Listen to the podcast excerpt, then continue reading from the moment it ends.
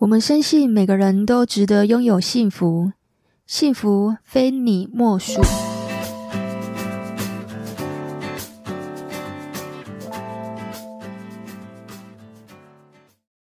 大家好，我是非你莫属的主持人杜飞，同时也是美国婚前辅导认证的咨询师。我们来欢迎培培。哎，大家好。嗯，我是我叫培培，然后我今年四十一岁，我的工作是旅游业务。培培今天什么会想要来参加我们节目呢？嗯，因为想说跟大家聊聊我的故事，那有可能这个故事也会是大家的故事。谢谢培培愿意跟我们分享他的故事。我我我觉得我没有办法违背自己的。心意啦，就是我知道我我开始走心了，就是我我不不不不会不承认，所以其实我在今年应该算十月的时候吧，我有跟爸爸坦诚说，呃，我有喜欢的人了，然后他，我记得他第一个时间是跟我说，就是谢谢我对他的坦白。对，刚开始是好像比较平淡的，就是接受了这件事情。可是后来我知道他还蛮在意我的，他就开始呃有痛苦，然后有煎熬，有在想说那未来怎么办这样子。那这个时候我也才知道说，彼此对离婚这件事情的看法是完全不一样的。对我来说，我是真的离婚。虽然同同住在屋檐下，可是对他来说是假离婚，只是因为为了解决他债务的问题。那我觉得这时候我发现我做错的，我觉得我做错的一件事情就是当初离婚的时候没有把事情处理得很干净。就是我同意了说我们再继续共同生活，住在一起，一起照顾小孩子这件事情，我现在回想起来。其实是不太妥当的啦，对啊，虽然小孩子还小，我们念在小孩子还小，然后想说，诶，一起照顾孩子，因为真的小孩子真的很小，他们甚至不懂什么是离婚这件事情，也无法跟他们解释，所以才会导致说，现在，嗯、可能有些状况发生了，然后爸爸他一开始他的想法是，他想挽回。他想改变，他甚至可以放弃不去钓鱼，但他问我说：“那我可以放弃拍照吗？”我说：“我没有办法，因为我跟他说，嗯、拍照这件事情对我来说就是非常舒压，而且也是唯独在拍照的时候，我才觉得我是在做我自己，暂时没有家庭，然后没有工作的烦恼这样子。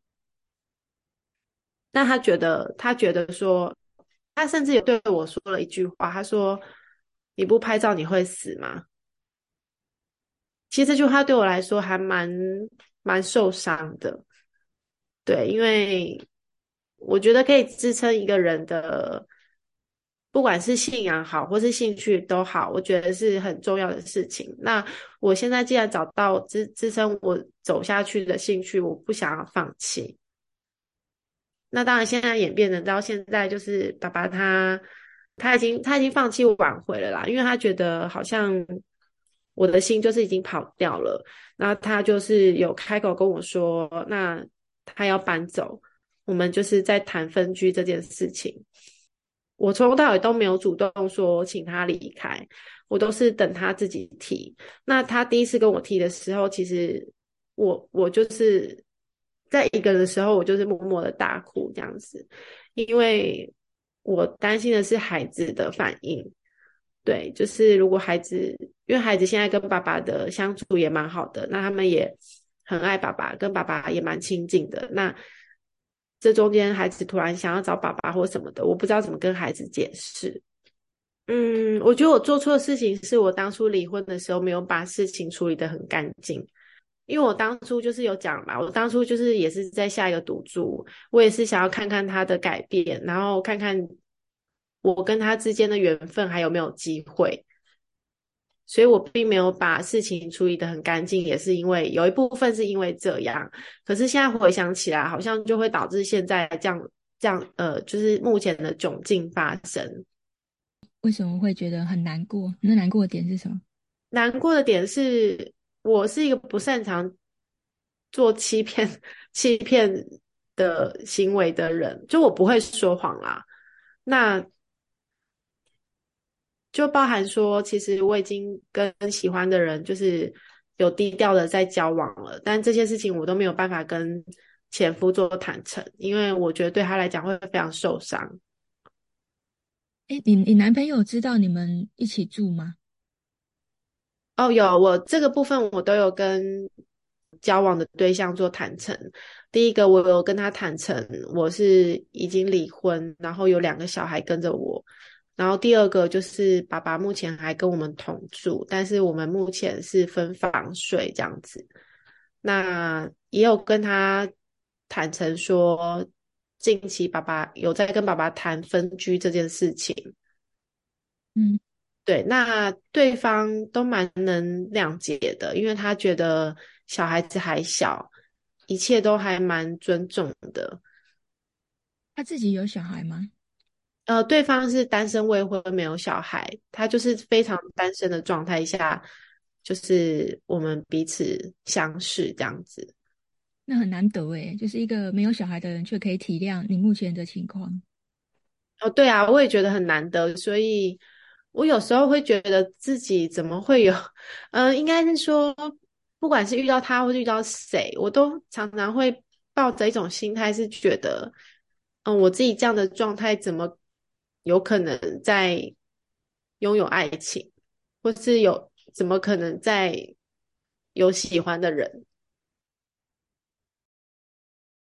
爸爸就是爸爸，已经找到房子啦，然后也已经签约付定了，然后也开始，他也开始在买一些要搬过去的东西，比如说买一些新的床单啊，然后他请我帮他洗一洗啊。他就是到其实到今天吧，到今天他就跟我说，他不会再回来我这边住了，所以我今天其实心情有点复杂。其实某种程度他已经接受事实跟现状了，对不对？嗯，对，是是。那这样很好啊，为什么你还会觉得很难过呢？嗯，我觉得，我觉得我对前夫也不完全是没有感情诶，我觉得对他就是有有种对家人的不舍，因为第一个，他从小到大。也是扛了家里蛮大的经经济的重担，这样子，也不是说就是过得有多好。那第二个是他之前有债务危机，所以我觉得他是一个不会使用金钱的人。我也很担心，就是他从我这边离开过后，我们整个完全做切割之后，我也会很担心他未来的生活，就是不管是经济生活或是一般的生活。你知道吗，佩佩？因为我认识你一段时间了哦，我觉得你让我感觉就是你是一个内心很强大的人，可是这个强大啊，会让你自己太有责任感了。你那个责任感会很容易造成你很大的压力。你现在包括你们都离婚了，然后你还要管他，其实我会理解他已经对你而言啊，这个前夫他。不是爱情，可是他已经升华。你对他的感情，他是亲情。可是因为对亲情、亲人嘛，总是会觉得很舍不得。你你就像一个很强大的妈妈，你知道吗？然后你把老公，你老公是你大儿子，你有感，你有感觉吗？有啊有啊，我真的觉得我有三个孩子，他就是长子这样子。他好像是你大儿子一样啊。可是或许，也许他需要。因为我说嘛，疗愈其实他也没有要解决问题，只是说如果我们换个角度跟视角来看这件事情，也许你的想法就不会这么的一直这么纠结跟自责。对呀，因为他已经是成人了，哦，对呀，他是个大人，你你必须要先把他当成大人来看，他不是孩子，他真的不是你儿子。你现在应该要想的是，怎么样跟你男朋友共创一个幸福的未来吧？因为你都辛苦这么久了，焦点可以放回来自己身上，跟男朋友身上。啊，说到男朋友那边也是，也是有 令我头痛的地方哎、欸。什么问题？就是对方大我五岁嘛，我今年四十一岁，那对方对方的妈妈其实很想抱孙子。哦。这让我非常的苦恼，因为我不想再生小孩了。第一个是我已经有两个孩子，第二个是我年纪很大了，我不想，我现在已经好不容易就是比较轻松一点，可以做我自己，我不想要呃这个育儿的过程再从头再来一遍。真的，其实你已经走过那个最艰辛的时候了。对对对对，我已经走过最艰辛了，但是我相信这这个的对方他是神队友，他不是猪队友，这个我蛮能想象的。但是不管他是神队友还是什么，我都觉得我的年龄已经不允许了。其实我有看过那个贾静雯啊，贾静雯她四十一岁到四十三岁的时候又各自再生了两胎，我觉得真的蛮令我佩服的，就是因为爱情，所以她又再生了两胎。那你男朋友怎么看待这件事啊？他跟我说，第一个是他妈妈想抱孙，是他妈妈的想法。那我也有问过，那你的想法呢？他跟我说，有或没有他都可以，但是他觉得如果可以跟相爱的人有爱的结晶，是一件很幸福的事情。我说天哪，你这个想法就是我十年前的想法。当时我就是。就是被爱情冲昏了头啊！我就是觉得跟跟呃跟爱情有了结晶是一件幸福的事情，不管有没有婚姻。但是我不后悔，我真的不后悔生生生两个孩子，因为这两个孩子我非常非常爱他们，然后把他们当做我的唯一这样子。对，尽管他们有时候像恶魔，但是我还是很爱他们，完全不会后悔生下他们。嗯，那。对啊，至于新的男友那边，我也一直在灌输他说，甚至我有问过他说，你知道女生几岁是高龄吗？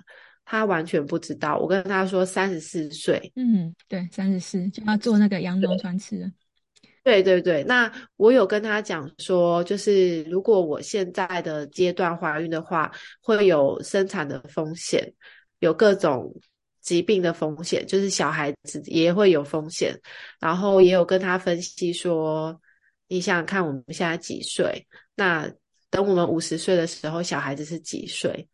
跟他在灌输这些啦。可是我觉得他好像无法体会，因为他没有过小孩，他就他跟我讲了一句话，让我觉得很煎熬，就是他觉得，虽然他觉得这辈子没有小孩也没关系，可是如果真的没有小孩的话，会不会有所遗憾？嗯哼，这句话让我觉得非常煎熬，因为遗憾这件事情就是等于就是没有办法了嘛，错过就是错过了。可是我现在想问你一个问题哦，你还会想结婚吗？我就是不想啊，啊我不想啊。既然你不想结婚，怎么会到生孩子这个阶段呢？呃，但是对方会想啊，或者是说你可能又会。会不会有一种想法？他他是不是期待你？哎，我们可以生孩子，但是我们可以不结婚？不会不会，他如果他也是蛮传统的，他会觉得如果有孩子，嗯、他一定会负责任，一定会结婚。哦，所以你们两个现在遇到的，就是哎，要么结婚，哎，结婚后可能就进行到下一个阶段。这确实很难诶，真的好难哦，难怪你那么煎熬。这中间还包含说，哎，他必须接受我的孩子诶。对呀、啊，要视如己出啊，不然你怎么可能愿意嫁给他？是啊，是啊，我觉得对他来讲也是，也是一个课题，对我来说也是一个课题，就是我的孩子也也必须认识他或接受他。你们交往多久啊？大概就这一两个月的时间，才两个月，你们就谈到这么的远哦？呃，对啊，是已经有在有在讨论啦，讨论的阶段而已。也不知道是不是热恋期还是怎么样，就是我觉得彼此是觉得好像找到知音的感觉，有点像，我觉得也还有一点点像是心灵伴侣诶，因为我们的兴趣相同，然后聊的东西、看的东西、喜欢的东西频率都都在同一条线上。你知道吗？你现在选的这个男朋友啊，他肯定有你前夫没有的优点。呃，当然当然是完全。不同类型，你才会选他嘛。可是他也，他也一定他有的缺没有的缺点。这个人呢，因为你你自己现在是怎么想的呢？就是你需不需要一段观察期再决定要不要结婚或者要不要生孩子？我需要观察期啊，我给自己大概是一年的时间吧。差不多，其实热恋期一般来说最久超不会超过两年，那一年很刚好。嗯、因为其实我和大数据呢，一年都算热恋，基本上呢 一年内你看不到对方的缺点。对啊，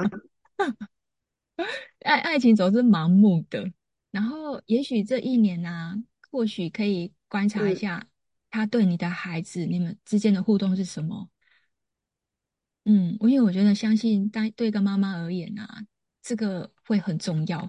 就是我的孩子，你怎么看我的孩子？其实贾静雯当初选邱杰凯也考量很久呢。他、嗯、是看，因为他看到邱杰凯对他大女儿视如己出，诶、嗯嗯、他才愿意跟他结婚，后面又多生两个，诶所以一定会有一个很长的观察期。只是这个观察期是多久？可能一开始你可能也也许是要设一个。期限，当然这个期限我们不一定要让对方知道。明白。对呀、啊，所以我也会蛮赞成，不要这么快就又投入下一段感情。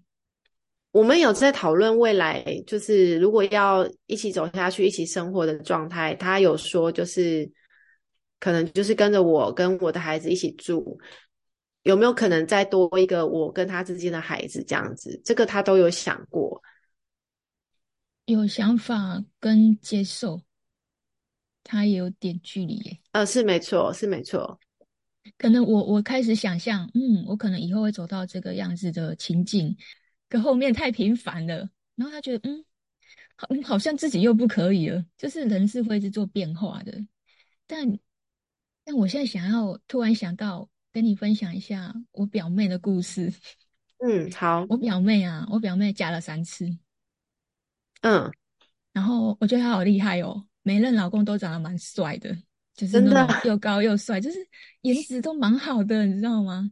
然后我就觉得，嗯，很挺厉害的。嗯，志愿就是我要不工作，我要找一个长期饭票。我我个人认为是这样啦。我从第三视角看他，嫁给钱啊。呃，不全然，因为他不是一个很爱工作的人，可是他愿意待在家里面。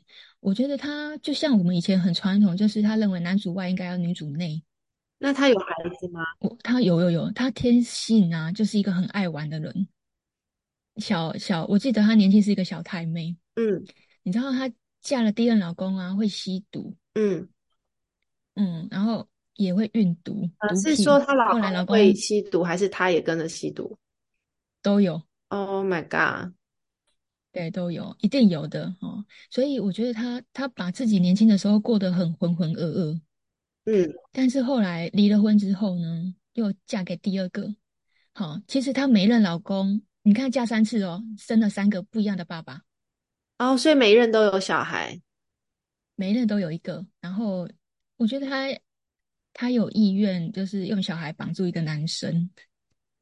哦，我觉得千万不要用用孩子绑住对方这种想法，哎，对，其实我我们听起来都很不可思议，对不对？对啊，这种，然后她她嫁了第二任老公啊，就是一是不是又生一个？可是她第二任老公并没有办法接受第一个孩子，嗯，他是没有办法接受的。那当然对，怎么办哦？哎，我我我这个妹妹很天才，她就是。跟着第二任老公住在一起，然后把第一任的孩子啊丢给她妈妈照顾，也就是我阿姨。然后就是丢给阿妈了，他把孩子丢给阿妈照顾，然后自己跑去跟第二任双宿双飞，这样、哦、就是你知道这个会造成，这蛮不负责任的，造成第一个孩子非常没有安全感。是啊，第一个孩子没有爸爸也没有妈妈，可是我觉得老天爷还是蛮眷顾他的，他遇到第三任啊。对，不止包容第一个孩子，也包容了第二个孩子，然后他们后来又生了自己的孩子。然后我表妹啊，因为嫁给这个男生啊，她变得不再爱玩，整个人好居家哦。她每天都煮饭呢，就是等这个老公回来。而且她这个老公啊，还会教她做人做事，还会跟她讲说，不可以对我阿姨太凶，要孝顺。对，他完全导正了他之前那种很偏执，就是我们觉得很不可思议的事情，他现在都不会了。然后我阿姨就觉得说：“天哪，怎么怎么嫁给这一个好像捡到一个女婿一样，捡到一个儿子，对，捡到一个宝，对，捡到一个儿子。”然后我表妹也不会一直往外跑，嗯，然后我们都可以看到她有一个很大的改变，都是因为嫁给了这个男生。可是我要说，这个男生的背景哦，是他是孤儿哦，你知道有些人呢、啊，就是会排斥说。啊、哦，我的对象可能是来自于一个家庭很不健全的家庭，那他可能也会承袭他这种不健全的这种思想。但是这个男生没有，我觉得很棒，就是他是孤儿，所以他会更看不惯我表妹怎么对我阿姨的，他会觉得要珍惜有妈妈这样子。嗯，所以我现在提供你一个成功案例，就是没有人生这么的黑暗。我我是还蛮。蛮感恩我就是所经历的每一件事情，虽然在经历的过程中非常煎熬，可是等到事情过了再回头看，看每一件事情，其实也没有这么的严重可怕。但是当下的时候，当下的时候真的是蛮纠结的。对呀，真的啊，真的是一关一关的在过欸。你不觉得人生就好像在闯关吗？对，破关了之后你就晋级了。真的，我就觉得人生好像在玩 game 一样，就是你不断的在破关闯关，破关又闯关。可是当你破关之后，你就觉得哇，我怎么又变强大了？然后你再回过头来，比如说我现在都已经在第四关了，我看到第一关，哎，so easy。身边的朋友如果在第一关，你就觉得啊，还好，好不好？对，真的，真的，真的，再去看，回首看身边朋友正在经历的，就觉得那真的没有什么。对啊，我觉得，我觉得我我我知道，我觉得我的朋友他们都觉得我我很正向，然后很正面，可是其实我内心深处是还蛮悲观主义者的。我觉得可能就是我自己对自己的事情很悲观，可是我在看其他人的事情，我都觉得其实根本没有这么难，所以我才会让他们觉得说我很正向、很正面，是因为我可能经历的比他们更多，还是怎么样？我不晓得。嗯，对啊，你的关比较难，你会觉得我的关真的很，我这关真的很难欸。这就是人生的课题嘛，总总是你不觉得就是婚姻就是一场修行吗？对啊，但是但是我又相信比我关卡更难的人也更多。我觉得我很不好哎、欸，现在真的好煎熬。这都是过程啊，嗯，过程真的很煎熬。嗯，当然我会觉得，如果你想象的是。不后悔，也许这个角度会给你一点力量。嗯，我不后悔，但是我真的不知道未来的，呃，未来会如何。你看哦，别人都看你很正向，但是，嗯，你从这么煎熬，因为其实我一直觉得啊，这样我也我也是，对别人都觉得我好像很专业、很厉害，对，很会讲话 啊之类的这种，但其实我觉得。看似越强大的人啊，他要比别人做的功课是更多的。我们的修行跟我们的困难，也就是我们刚刚讲那个关卡嘛，对，是比别人要多要难，对，然后会激发我们变得看似比较强大。所以，通常是我个人个人认为啊，越强大的人，其实内心某些程度，其实他会呈现是越脆弱。或者是偶尔会越越自卑，然后偶尔会有那种自我价值感偏低，只是这些东西呀、啊、会被我们盖起来，因为大家看到的好像永远是那种很正向的那，他看不到我们背后的那个辛苦的那一面，跟我们的暗面其实是看不到的。那你是怎么做到让自己变得这么强大？因为从后面。我们要得先认识自己，刚刚讲的这些好像是属于比较负面的东西，可是我们呈现出来却是比较正面的。你有想过这个转折点，你是怎么让自己做到变这么强大吗？应该是说，我其实一直以来都不觉得自己强大，但是我懂你说的，好像朋友们觉得我怎么这么强大，怎么这么有勇气去做出这么多难抉择的事情。但是就我自己在看，就是我就只是一步一步在走，就是。每件事情它就是一个选择题，然后就是看我怎么去选择，然后每一个选择、每一个决定出来的结果又会不同。那我只是就是不去后悔我做出的每一个决定，但我不代表我所做决定都是正确的哦。我就只是就是，就像你说的，就是我跟着我的心去走，然后我我不后悔，我不遗憾，然后。哦，还有讲到不遗憾这件事情，就是，嗯，当我知道我自己好像喜欢上别人了，那其实是我这一方面，我勇敢的对对方去表示我的感受，是是由我发起的，就在我，呃，就在我当初，呃，我当下是没有婚约的状态。但是虽然跟前夫还是同在一个屋檐下，可是我勇敢的去做这个呃表白的动作。但是我有跟我前夫说，如果今天我有婚约在，我不会做这种事。我有跟他这样子。我那时候认识你，我就觉得你很果敢，很很有主见，很果敢，很让我很佩服的人啊。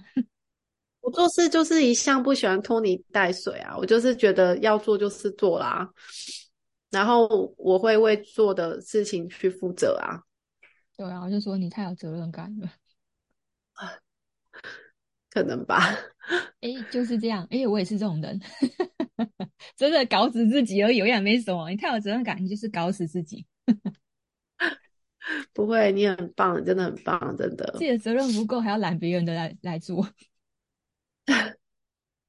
可是我真的觉得你很棒的是，很多事情你不是当事人，可是你却可以感同身受。哎，嗯，对啊，因为你的感受才是最重要的，就是很有很有同理心。真的，这是我很大的优点。真的，这这让我想到我爸爸就是要过世的前一两个礼拜，那时候我们有请了一个看护。呃，因为其实看护的那个素质层次不齐啦。那那时候我觉得我们很幸运的是遇到了一个看护，他把我爸爸当做自己的家人般照顾，让我觉得很感动。就是我想要呼应我刚刚跟你说的，就是我觉得你不是当事人，可是你却有那份同理心，能够去感同身受，我觉得非常的难能可贵。谢谢佩佩，我感觉到我被称赞了，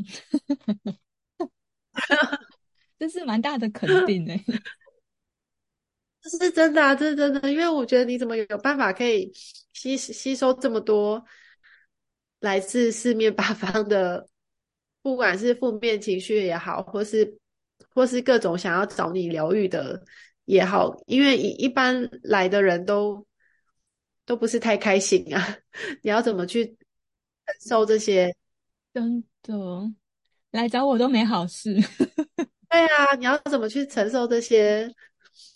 对你来说也会有影响啊。可是你居然就是，其实你比我内心更强大，而且你之前经历过的事情，你有讲过啊。我也觉得你真的很坚强。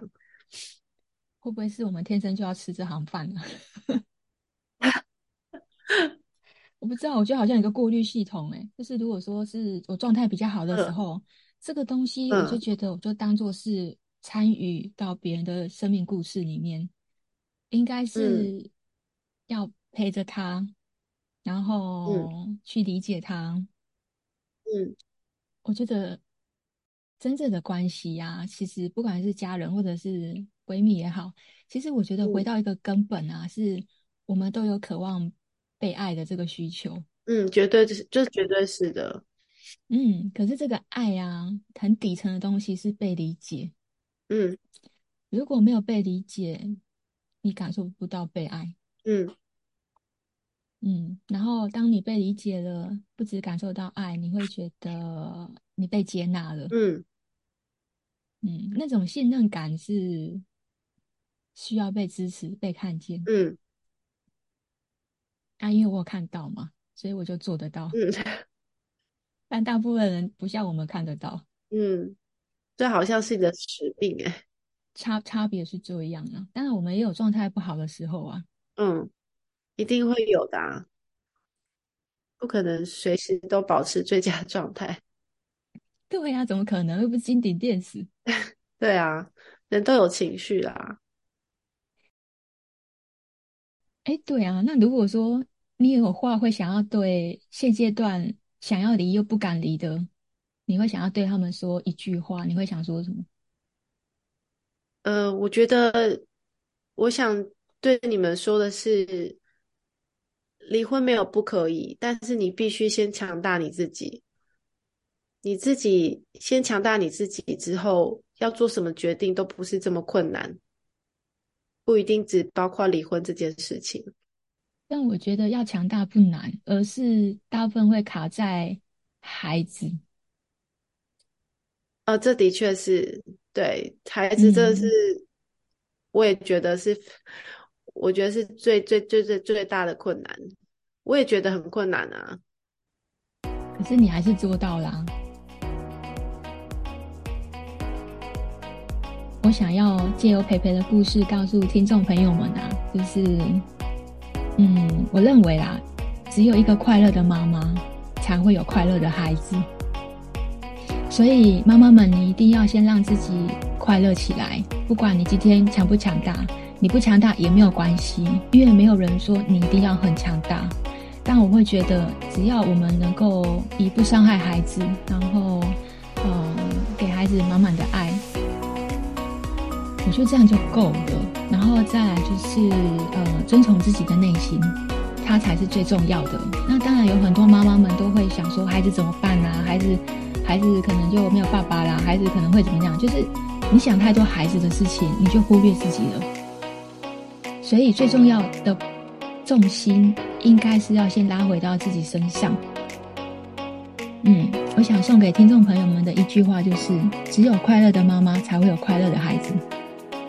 认同。好哦，那我们节目就到这里，会不会让你觉得不太舒服？会吗？不会，不会，不会，完全不会。我很谢谢你给我这几个小时的时间，希望有陪到你。有有，非常大。好哦，谢谢培培来参加我们的节目，我们跟听众们说拜拜喽，拜拜。拜拜。